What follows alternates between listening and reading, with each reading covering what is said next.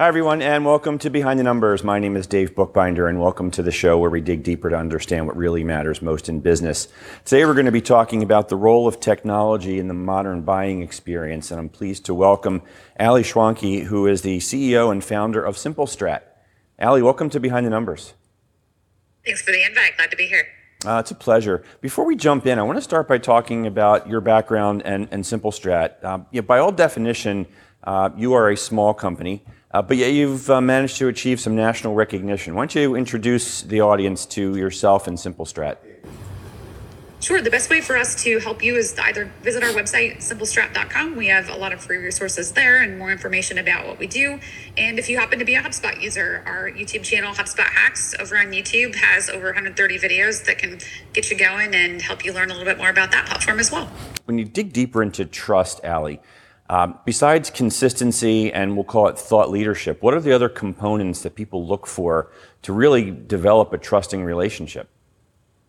Sure. Well, there is a book called Oversubscribed, and all of the book may not speak specifically to trust building, but there is a particular piece that he cites in that book relative to how relationships and, and humans build connection with one another.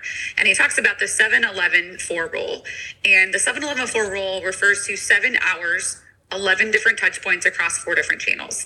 And you can make that what you want. Maybe that's live events, maybe that's email, maybe that's phone. But ultimately, you know, if we think about how we became friends with someone, or if we think about how we become, you know, get to know our spouse, even if we spent a lot of time kind of connecting with them, whether you met at work or you met in, in high school or you happen to meet in college, those things hold true with most of the relationships that we have in our lives. And I think the challenge with most of us in a business capacity is we want to microwave that trust and we want customers that are ready to buy today. The number of, of companies that reach out and say, Hey, can we use LinkedIn to get more sales meetings? And I said, You can use LinkedIn, you can use email, you can use phone, whatever but we're building trust over 27 to 41 touch points. That's what the research shows we need from a sales conversation 27 to 41 touch points. McKinsey and Forrester cite that. That's crazy. That means you're not going to send an email and ultimately get a meeting from that. You may, it may be an accident, but trust involves a lot more time building and relevance. And also, they just have to know that you have the best in mind for them when you meet with someone, they're going to go back and either Google you or check your LinkedIn profile, and yeah. that has to be consistent with who you are, so that when you show up, mm-hmm. they'll they'll feel like they either already know you or they'll confirm what they've already met. Authenticity and, and putting their needs first certainly um, helps to build that trust. But you mentioned 27 to 41 touch points, so. Beyond video content, um, does written content, articles, that type of thought leadership still work? In this, as you said, microwave kind of environment, in a world where you know TikTok and YouTube Shorts are what really is the attention span of the consumer these days? Yeah, this is a question I love to dig into because we hear so much about well, attention spans are, are short. Nobody has time to read the long articles. Nobody watches long videos, and yet we have demos on YouTube that are 30 minutes long. People watch the whole thing. Some watch just a little bit of it. We have long form blog posts on our website. There's lots and lots. I mean, beyond our examples, there's many, many companies that are finding that content to be true. The bar for content is much higher than it's ever been before because there's so much there's there's such a lot of we'll call it just shallow mediocre content out there that doesn't you read it and you go well i didn't learn anything. That was a waste of my time. So the reason why we don't have attention span for longer content is usually it's not very good. So people will sit in front of netflix and binge forever because they know how to hook a story. If you can hook me into your content long form content still works well Gotcha. And and where does artificial intelligence play in the development of this content? Because when you talk about LinkedIn, I, have noticed it seems like there's a formula, um, having experimented with ChatGPT, that there's this formula for what a LinkedIn post looks like if it comes out of AI. I mean, it's it's riddled with emojis, and there's this common theme of language that it seems to use. Um, talk about the use of artificial intelligence in generating content of any kind that will help to generate trust and not you know create that suspicion. Sure. There's two ways to look at AI. One is it does all of the work for me, and I think that's not the right way to look at it. The second one is it helps me build the recipe or it helps me, you know, kind of frame the house a little bit and then I have to go in and do the finishing. And you have to know what to feed into those tools in order for you to create the content. So just kind of back up for a second. The the content that's working on those platforms, that's working in email, it's working on shows like this is I've been there I've done that and listened to my story because I clearly have experience that can you know be valuable to you. So the formulas on LinkedIn that are often like, I was doing this, this was a problem. Let me tell you how it worked, and let me tell you what you should do with this information. So, what I would encourage people to do in using AI with um, social media would be go look first at what your competitors or the fellow people in your industry are posting. You need to look relevant. AI just has a little bit of a formula they follow. You may end up looking like you posted with AI if you don't take relevance into the field.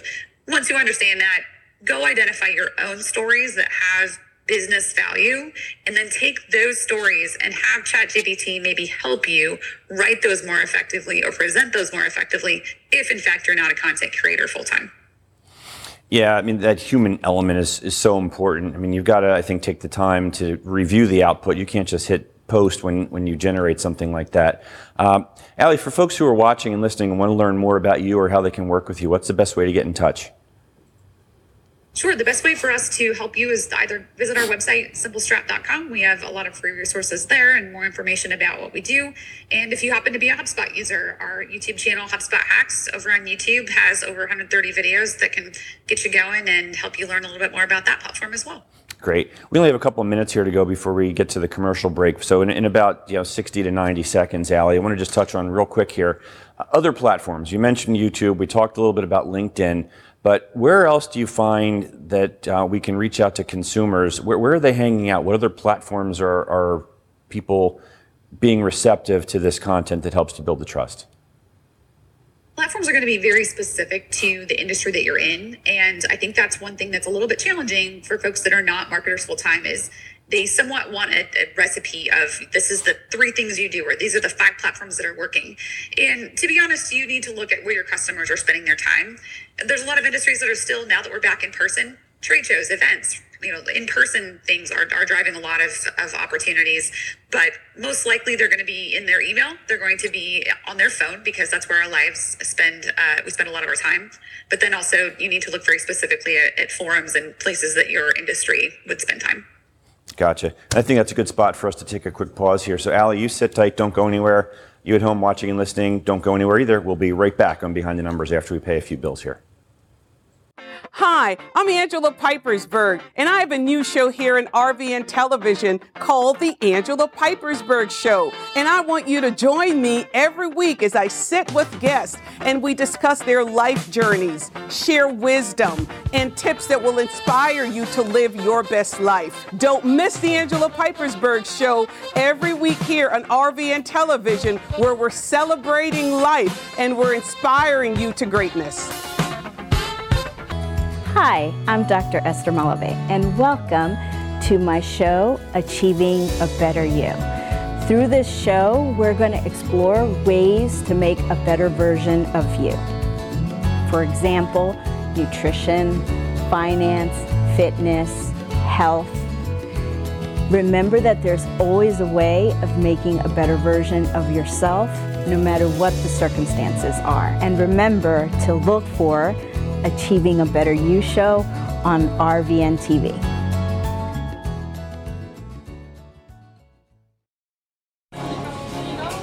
Some say the world has never been more divided, more self centered. Gosh, thank you so much.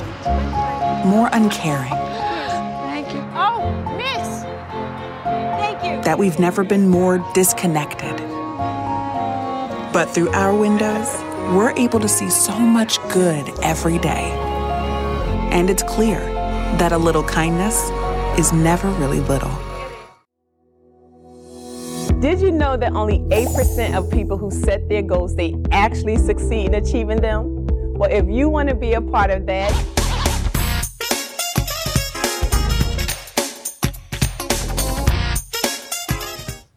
welcome back to Behind the Numbers. I'm Dave Bookbinder, and today we're talking about the use of technology in modern buying experiences here with Ali Schwanke, who is the CEO and founder of SimpleStrat. Ali, welcome back for round two. Uh, I want to kick this off by talking about the, the evolution of consumer behavior. Um, we're consuming content uh, in different ways than we had previously. The whole buying experience for the consumer, as you alluded to in the car buying world, has evolved differently. Talk a little bit about what is it about today's consumer behavior that is driving the need for these innovative sales strategies?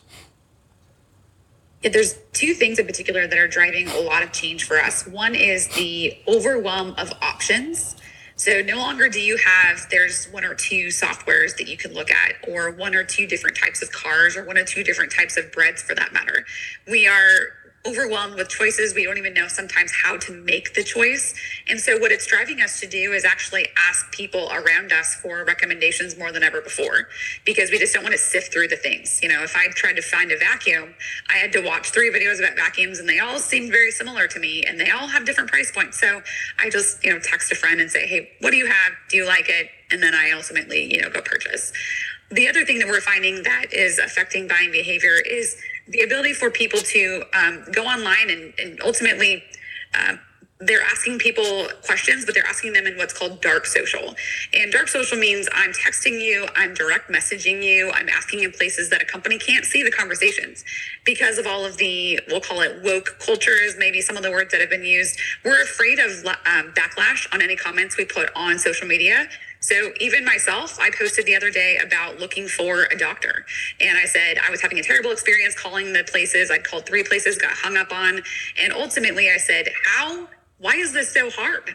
And I said, you know, who do you use? Can I get some recommendations. I had probably five to seven text messages directly that said, I didn't want to post this on Facebook because I didn't want anybody to attack me, but hey, here's who we use if you wanted to give them a call. So that's happening. We're having so many more conversations about products and services behind the scenes that companies can't track.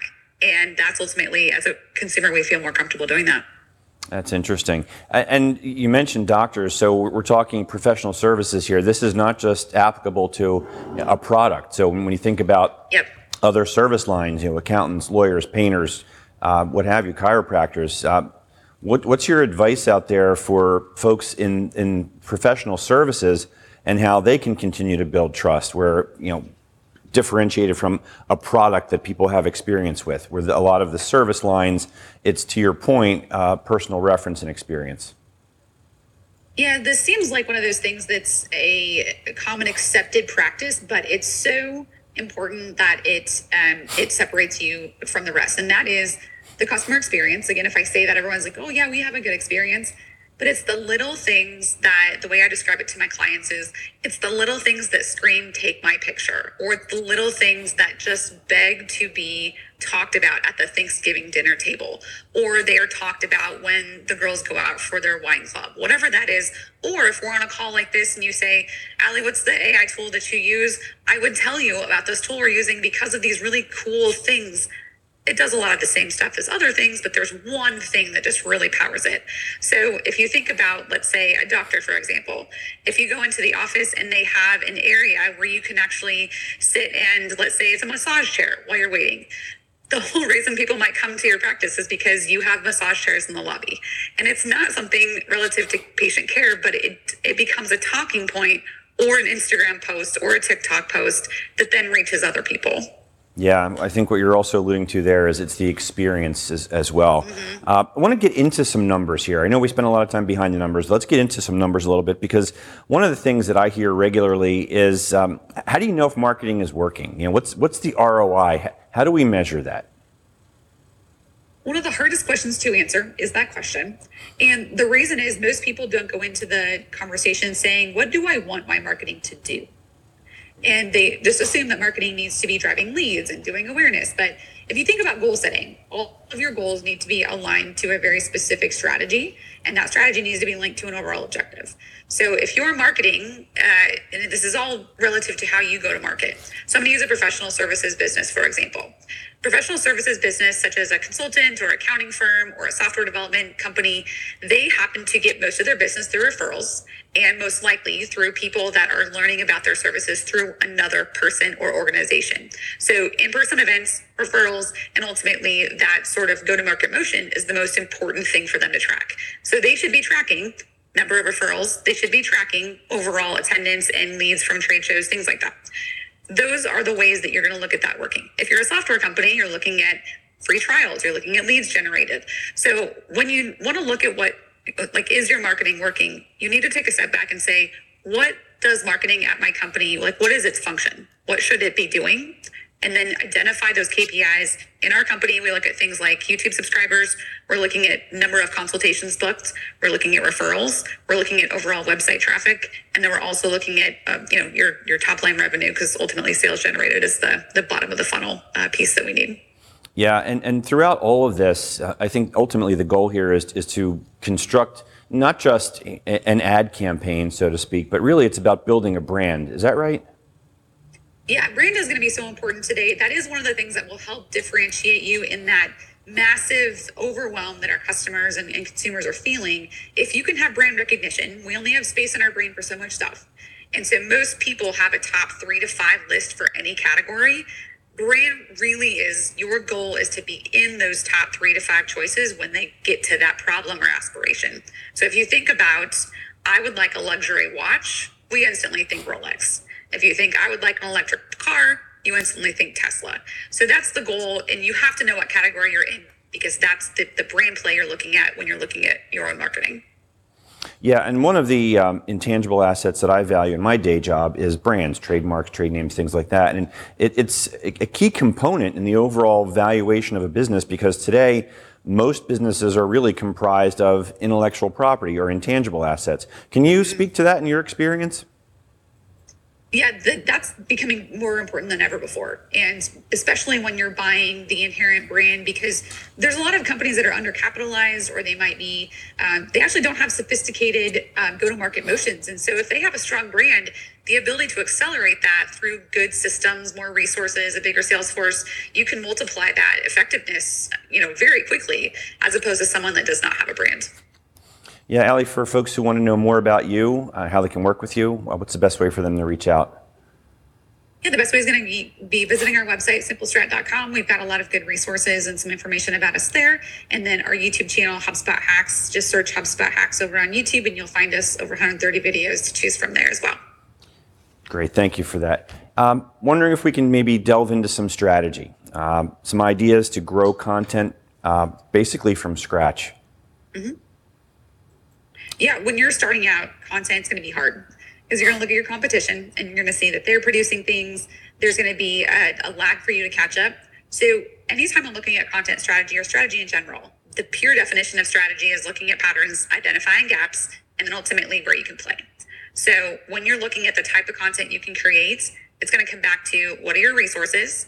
What is your time and ultimately how are you going to make that into um, into a, a, resource for your, your, customers so like yourself dave you happen to be experienced in being on camera a show like this makes sense for someone who has not been on camera starting a show like this is going to be a heavy lift and they might not be able to break through the noise uh, of the competition yeah.